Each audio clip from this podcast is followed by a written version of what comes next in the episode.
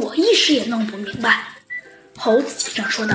突然，猴子警长好像想到了什么似的，脑中灵光一闪，他说道：“对了，我们可以先去拜访一下黄鼠狼兄弟。”哎，对了，小鸡墩墩呢，好像也突然想到了什么似的，说道：“他们俩经常干一些偷鸡摸狗的事情。”来到了黄鼠狼兄弟的家，这哥俩呀，对两位，呃，对两位，对两位陌生人的光顾，冷冷淡淡。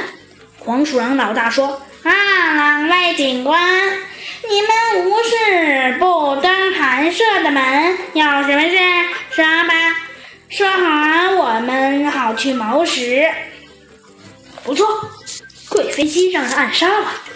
猴子警长啊，单刀直入的说道：“黄鼠狼老二火冒三丈的说道：‘干嘛你有呃鸡死亡的事件发生，就就就就就死缠着我们，仿佛这个世界上只有我们爱偷鸡似的。’猴子警长和小鸡墩墩呢，却很平静。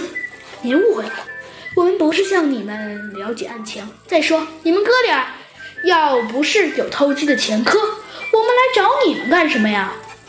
黄鼠狼的老二脸有点红了。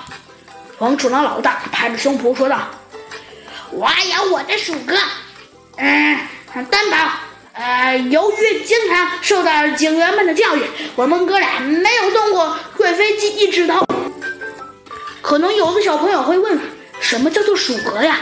没错，其实鼠格呀，就是人格。打个比方说，我的人格很直爽，就是这种意思。黄鼠狼兄弟家的情况啊，一目了然，没有任何作案的迹象。于是啊，猴子警长说道：“嗯，我相信。”然后啊，猴子警长和小鸡墩墩向黄鼠狼兄弟告辞了。